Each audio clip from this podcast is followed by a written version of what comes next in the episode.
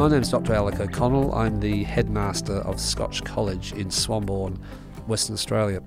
I've just returned, actually, having had the privilege of being invited to present to one of the carousels at the Head Symposium on the topic of bystander intervention, sexual consent, and respect, which is a challenging topic, but I've been asked to just share my thoughts of how we deal with this as an all boys school in Australia before going into the details, really, in terms of defining what I meant by bystander intervention, it was really the psychological concept, which goes back to 1964, meaning that, you know, people tend not to intervene to stop something. So, you know, my argument is that in sexual consent and uh, inappropriate behaviour, you have to break the circuit, you have to intervene. In terms of uh, sexual consent, there's a challenge, and how it started in Australia was that a young lady, uh, Chanel Contos, asked boys and asked girls in Sydney um, had they ever been sexually assaulted by a boy from a independent school, and that led to an amazing outpouring of uh, responses and concerns, and a website and a whole range of movements, which was wonderful. It was rightly so, and it deserved it. That some people found it a bit controversy. I thought it was a, a great moment that opened the lid on something that we have to deal with. At the same time, there was also a similar movement, I think, by a young lady, I think it's Soma, but she wrote a book, Everyone's Invited, or Everyone's Welcome. And that was a similar situation, but where 450 boys in the UK actually responded and admitted to having been involved in inappropriate behaviour in terms of respect and consent. So at the end of the day, you know, as a headmaster of an all boys school, it is critical that we have to address these challenging topics. Why? Because there's a lot of broad brush statements and everyone gets blanketed by poor behaviour. Uh, people have strong views, uh, certainly in Australia, about independent schools and even stronger views about uh, single gender boys' schools because they just think that we are developing a group of boys who are toxic males. And I refute that very strongly. I don't defend poor behaviour, I never have, nor will I defend a student that's been involved in any form of sexual misconduct.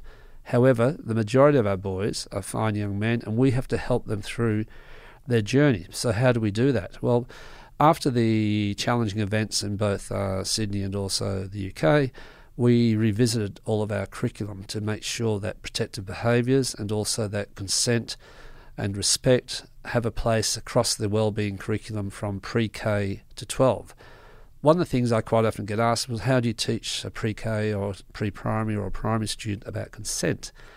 Well, consent is the same concept across all ages.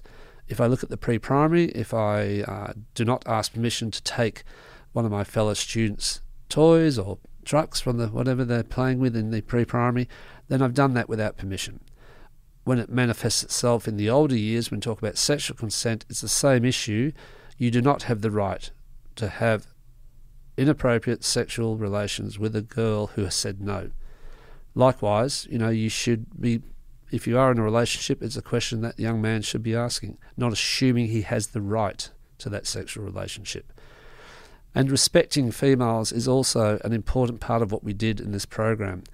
Fortunately for me, the then head boy did a wonderful presentation on, and it was called and couched around the topic Kick Like a Girl, which was really clever because it, even for him, he said that he has a sister he loves, and he had used those terms. Oh, you throw like a girl, you kick like a girl, which is simply disrespectful. So the argument would be that if you disrespect the opposite gender, then you probably don't even think there's any need to have consent for anything. So the two are intricately tied, and that presentation from our head boy was really a, a seminal moment for the community.